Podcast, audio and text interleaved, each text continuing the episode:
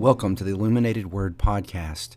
Each day we'll look at a text from the weekly readings from the Westgate Church Bulletin. We will look at background material and also application of the text.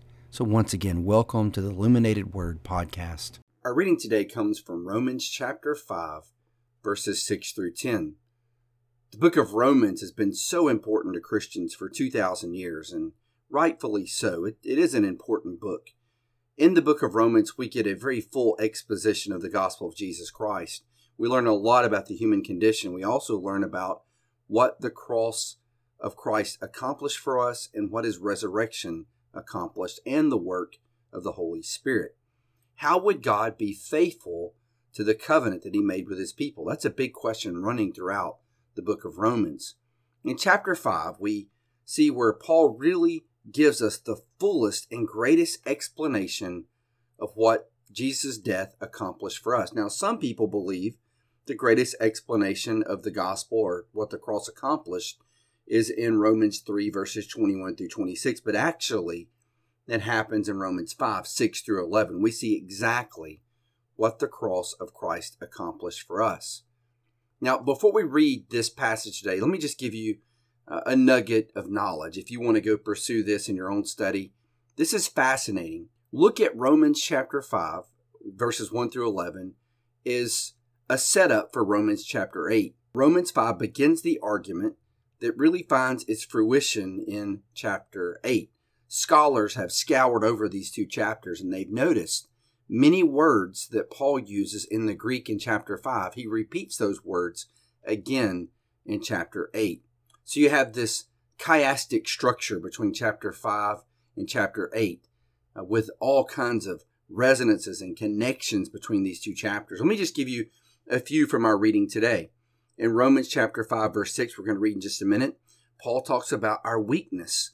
Then in Romans 8, verse 26, he brings this idea of weakness. When uh, we're weak, the Holy Spirit helps us in our prayer life in Romans 8.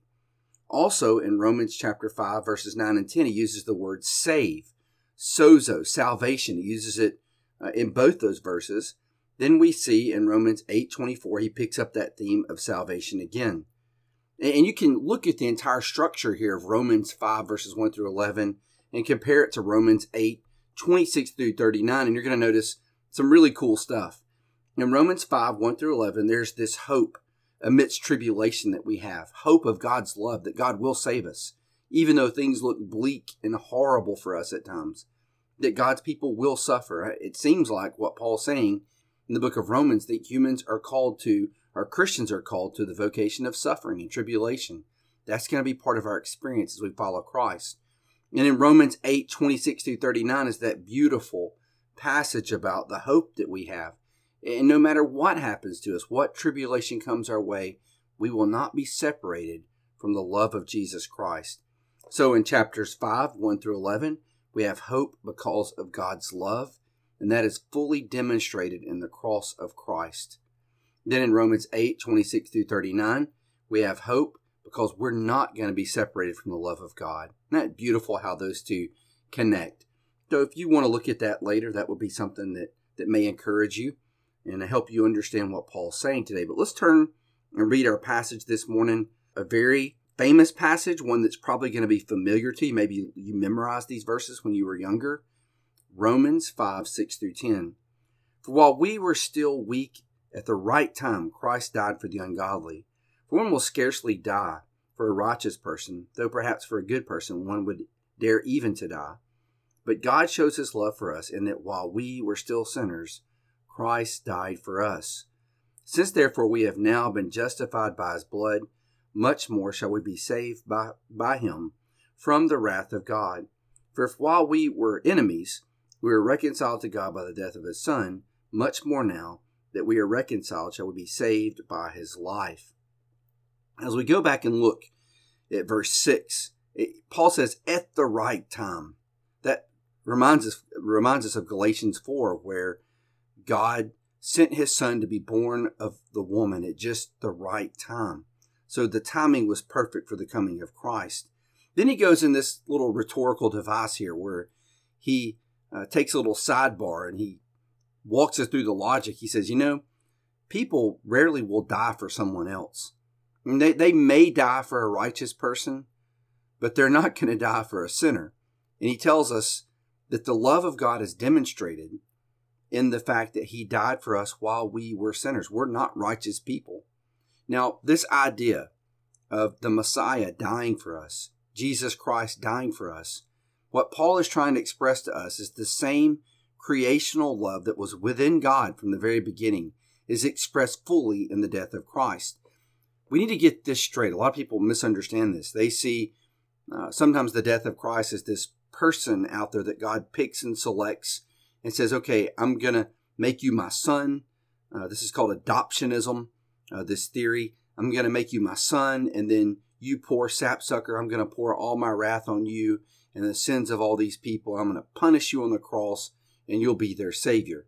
That, that's a total misconception of the cross and the atonement. Jesus Christ comes from the heart of God.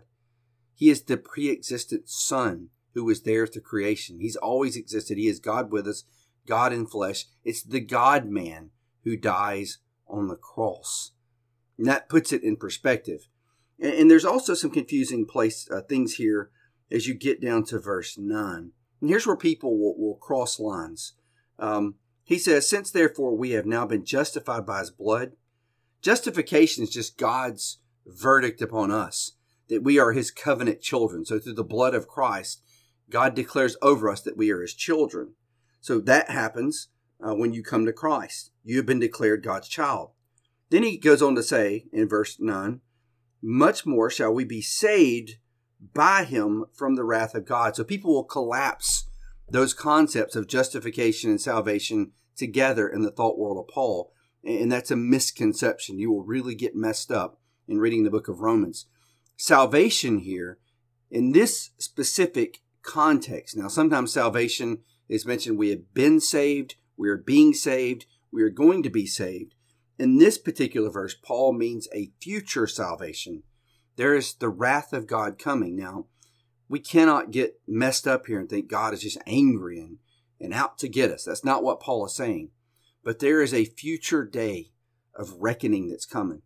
God's good creation was defaced. I mean, think of your own children. If someone had destroyed or hurt your children or led them astray, you would be pretty upset about that.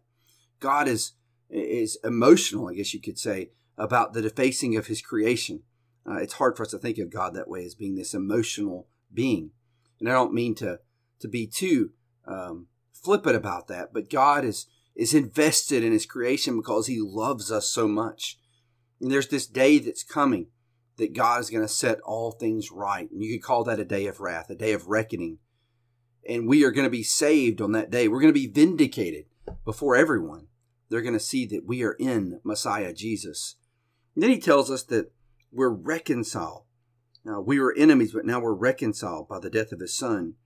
And then not only that, there's this reconciliation, this peace, this shalom that takes place between us and God but there's also this idea because of the life of Jesus, because Jesus is alive, he is living, never to die again. He's at the right hand of the Father.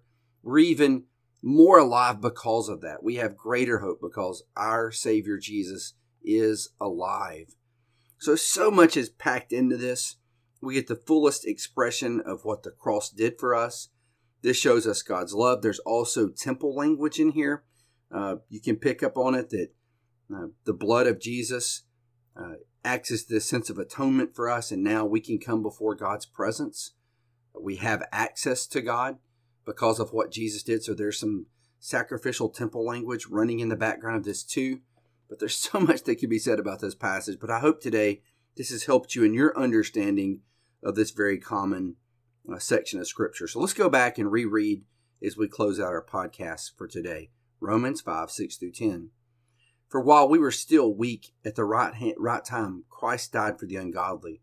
For one will scarcely die for a righteous person, though perhaps for a good person one would dare even to die. But God shows his love for us in that while we were still sinners, Christ died for us.